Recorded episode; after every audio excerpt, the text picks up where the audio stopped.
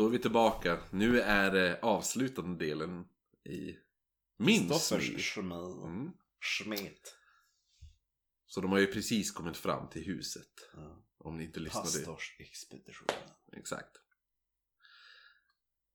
Vi samlades alla i lobbyn i det övergivna huset. Niklas, ni vet den där fetan som han räknade in oss.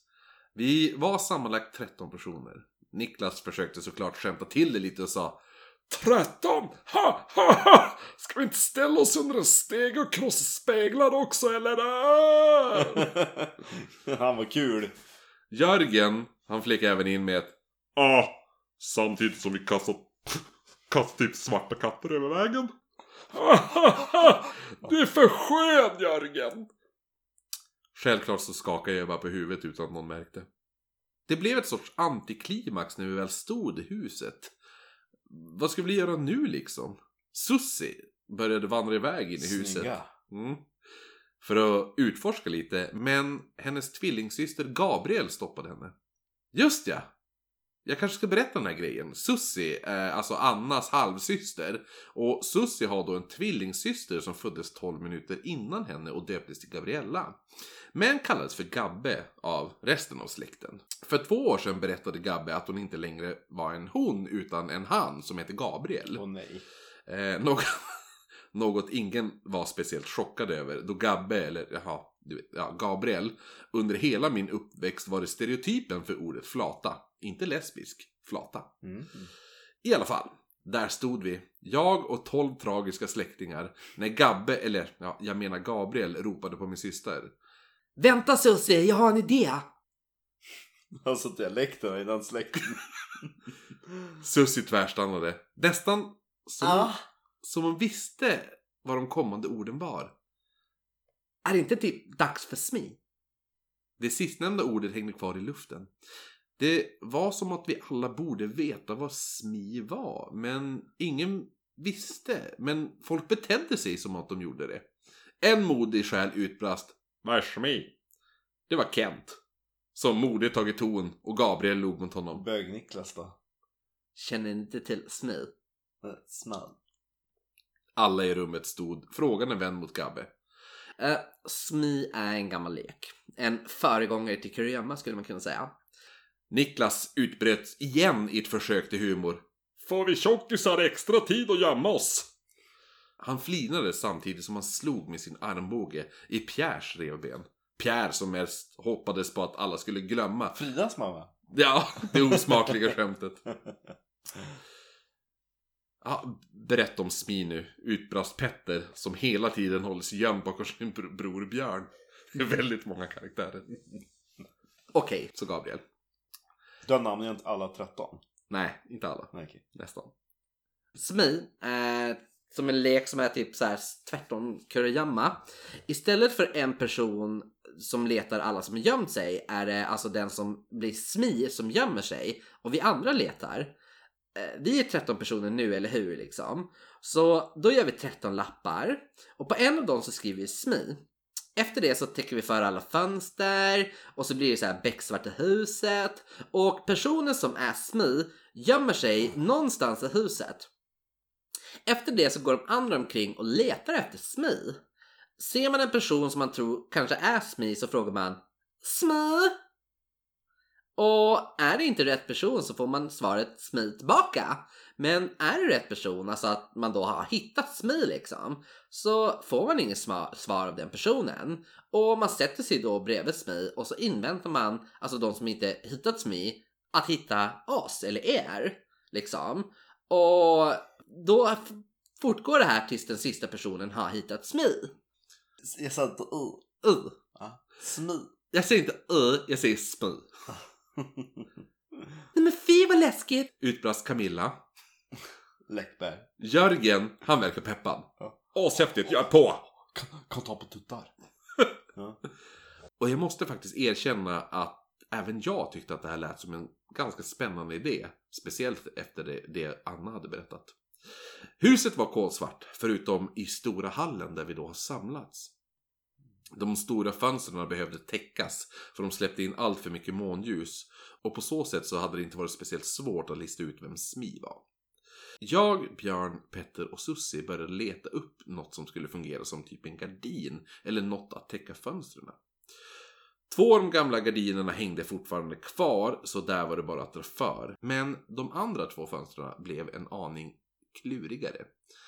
Men efter en stund sökande i lådor och skåp hade vi lyckats hitta ett par långbordsdukar som vi satte upp. Inte helt perfekt, men det blev mörkt.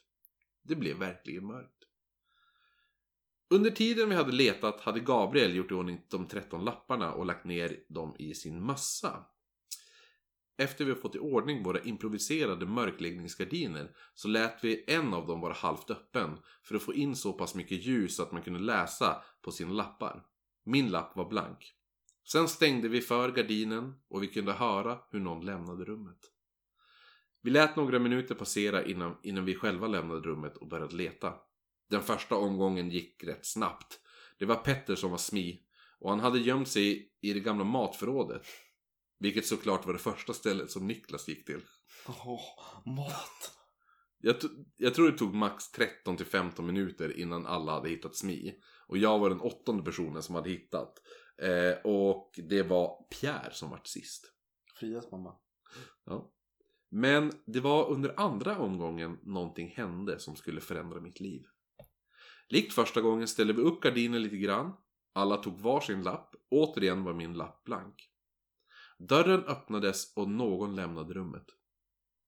Dörren stängdes igen med en hög smäll och jag kunde höra hur Smi med lätta steg sprang därifrån för att hitta ett gömställe. Inte Niklas, tänkte jag i alla fall. och jag började kämpa för att inte börja skratta.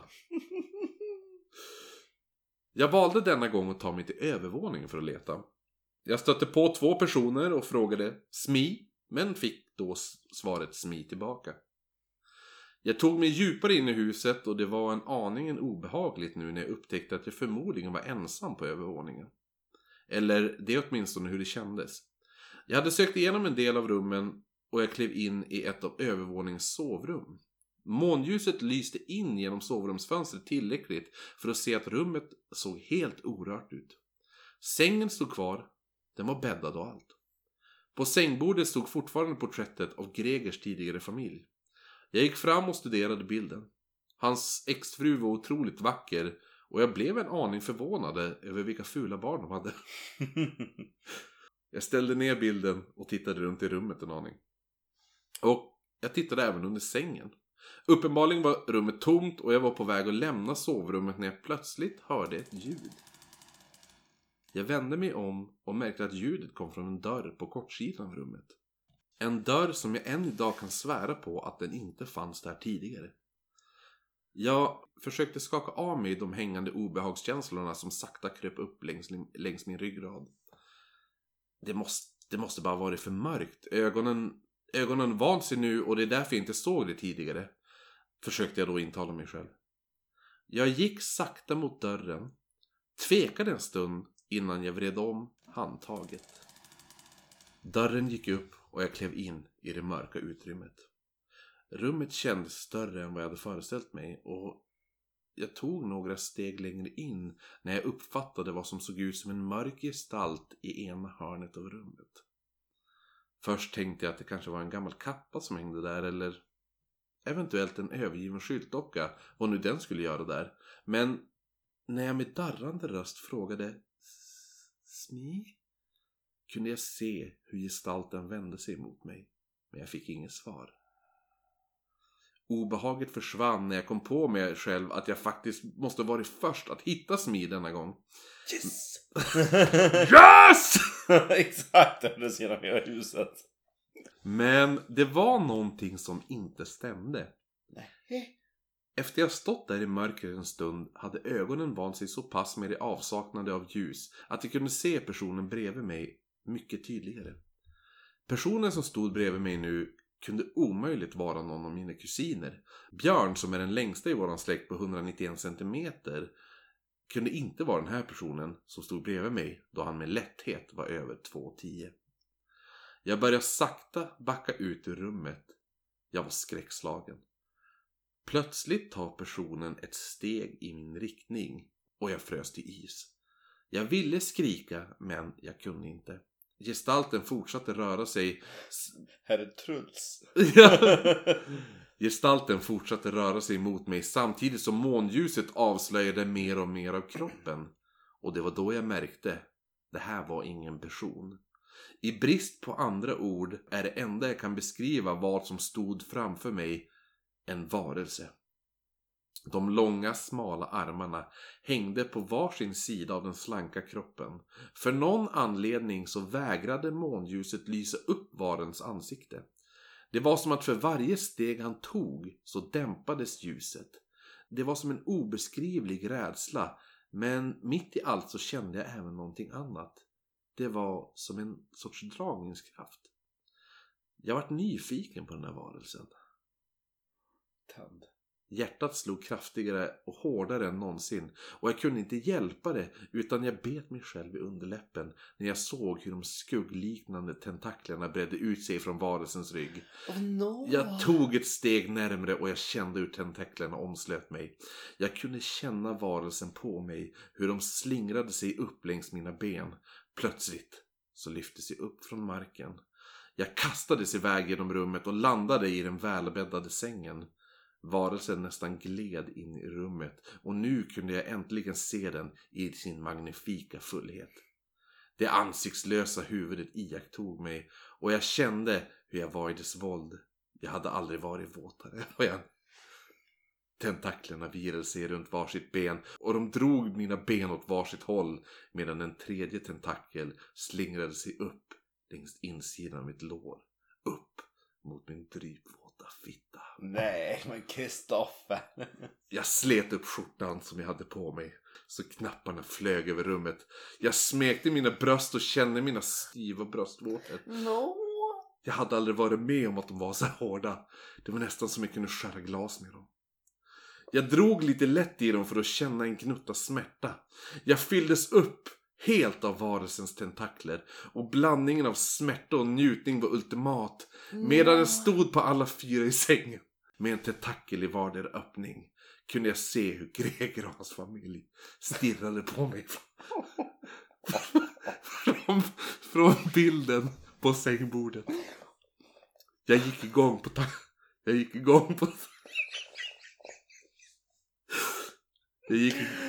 Har hon inte tre öppningar? Jo. Hon har ju bara två. Ja, men då, i alla öppningar då. På, nu vet du. Jag gick igång på tanken att de skulle se hur jag syndigt blev knullad i sängen som de förutdelade. Varelsen släppte ifrån sig ett omänskligt skrik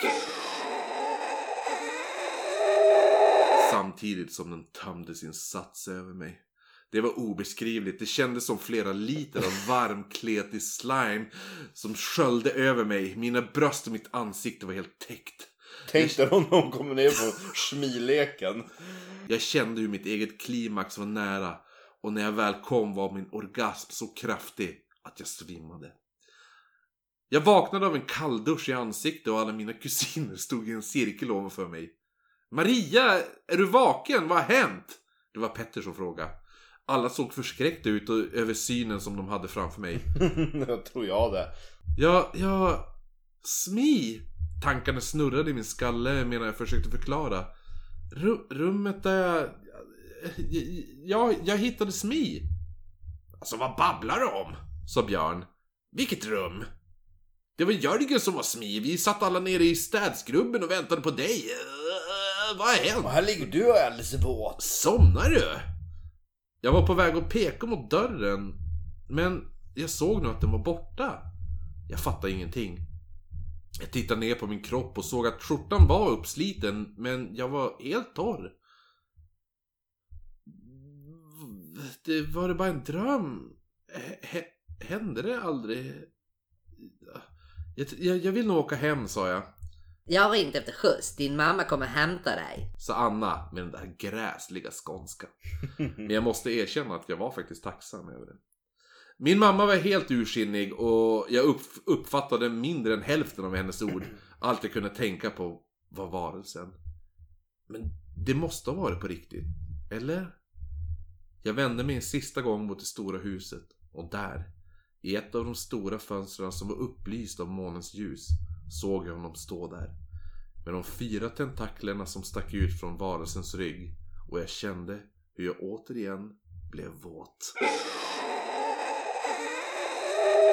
Alltså. Slut! Det var lite annorlunda än din. Det låter som någon av de tidigare historierna när du skulle läsa upp då både Frida och Johnny var kvar i podden. Ja, när jag läste... men då hade jag hittat en erotica. Jo, men... Du har ju skrivit en egen. Ja, men alltså, varför valde det här som en Smi-uppföljare? Det var bra. Mm. Så, då får ju folk rösta.